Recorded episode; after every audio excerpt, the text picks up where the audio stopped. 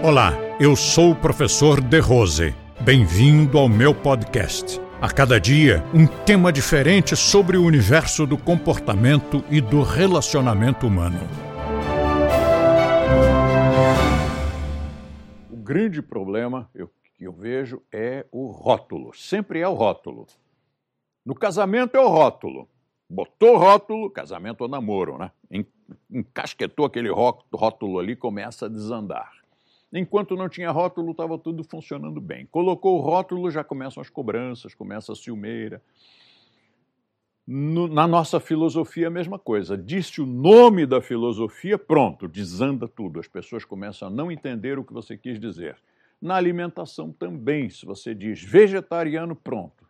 Já começam a falar coisas estranhas, estranhas ao próprio vegetarianismo, tais como tofu, miso, shoyu, e soja, soja, soja e salada. Todas as coisas que o vegetariano, por excelência, não usa. É proibido comer, comer salada? Claro que não. É proibido comer eh, soja? Claro que não. Nada é proibido. Mas o que acontece é que não faz parte da alimentação. Claro que se eu tenho vontade, se você tem vontade de colocar shoyu na comida, não tem importância alguma, pode colocar não existem proibições. A única coisa que existe são as praxes, as tradições dessa alimentação e as recomendações veementes que são baseadas numa descoberta empírica, que descoberta ou desenvolvimento empírico de uma alimentação que é aquela que serve para nós. Quando nós praticamos esta filosofia, o fundamental é despertar uma energia, vitalizar essa energia, que é uma energia ígnea, de natureza ígnea, e que está situada no períneo e é atrelada ao sistema nervoso central. Essa energia, por ser de natureza ígnea, precisa de comburente. E o comburente é o oxigênio que é fornecido nos respiratórios. Mas bombear comburente, se você não tiver os elementos a ser queimados também não vai funcionar. Você precisa do comburente e do combustível. E no nosso caso, por tradição, primeiro pelo desenvolvimento empírico dessa alimentação e depois pela, pelo aprimoramento e pela confirmação durante séculos de utilização, essa alimentação recomenda utilizar lácteos. Poucos, poucos, o mínimo possível porém utilizar. Ovos, o mínimo possível, o mínimo possível. Se não utilizar, não tem importância. Então, nós precisamos, como em qualquer profissão, qualquer esporte, nós precisamos seguir a alimentação adequada, a alimentação para aquele esporte. Vamos, por exemplo, quem gosta de esporte sabe muito bem que a alimentação de um, um desportista de pesos e ferros é uma, e a alimentação de um desportista de corrida é outra. Mas que o desportista de pesos e ferros, se ele faz fisiculturismo, é uma, e se ele faz alterofilismo, levantamento de peso, é outra. E se ele faz corrida, se ele faz corrida de maratona, é uma. E se ele faz corrida de 100 metros rasos, é outra alimentação. E, eventualmente, o desportista brasileiro, alguns, não seguem, não prestam atenção e comem qualquer coisa.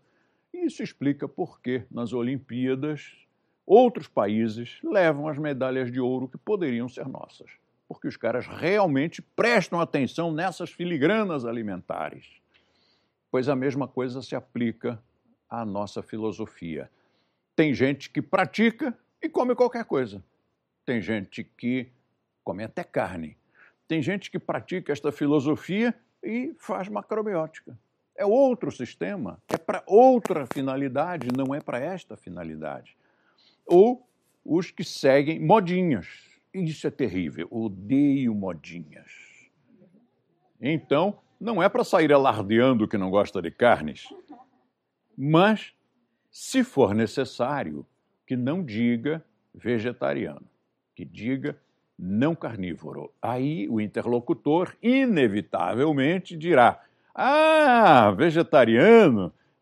E eu digo: Não! Não! Eu não disse vegetariano. Eu disse não carnívoro. Eu não como carnes, no plural, tipo algum de carne. Ainda este fim de semana, conversando com o maître de um bom restaurante no Rio de Janeiro, ele havia servido uma. Ele fez especialmente para nós uma, uma degustação, um, um buffet de, de degustação. E mas é aquela história, ele entendeu que era vegetariano, então ele fez, por exemplo, uma, uma lasanha sem massa. Sem, sem, sem a, lasanha sem massa? Como assim? Sem, e sem queijo? Como assim? Que não chamasse de lasanha, então, diz, olha, inventei uma gororoba aqui.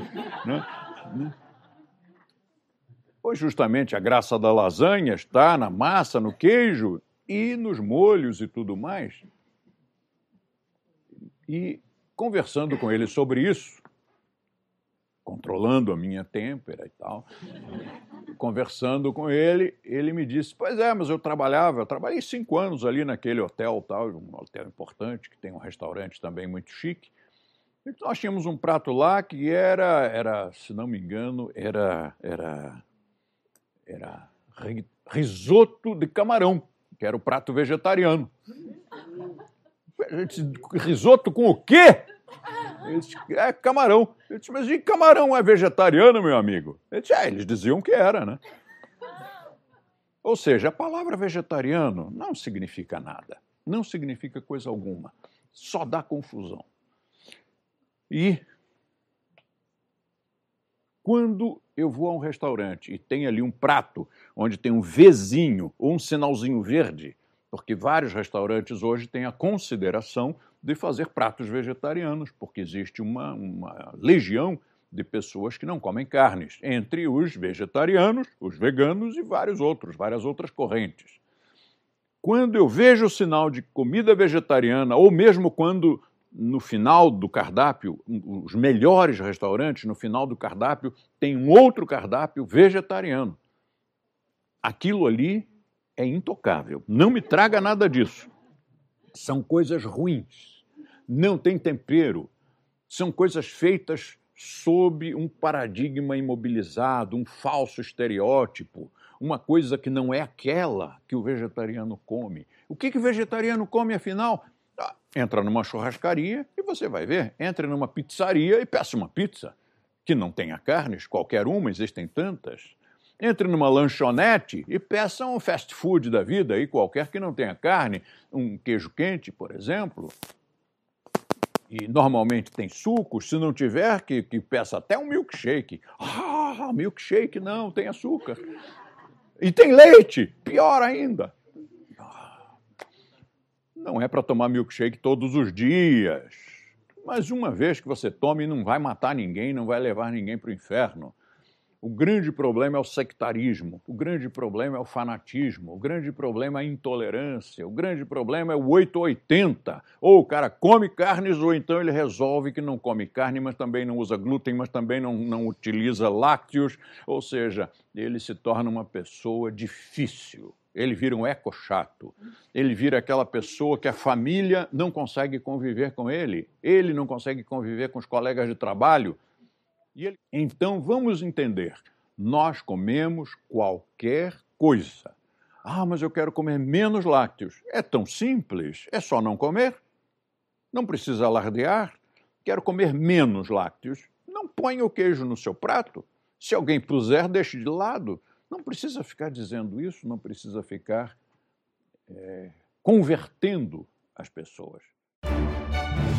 Compartilhe este podcast com seus amigos e assine este canal. E também confira o nosso canal no YouTube utilizando o link da descrição ou através do endereço YouTube Método de Rose. Assim, você terá acesso a diversos temas relacionados ao comportamento e bom relacionamento humano.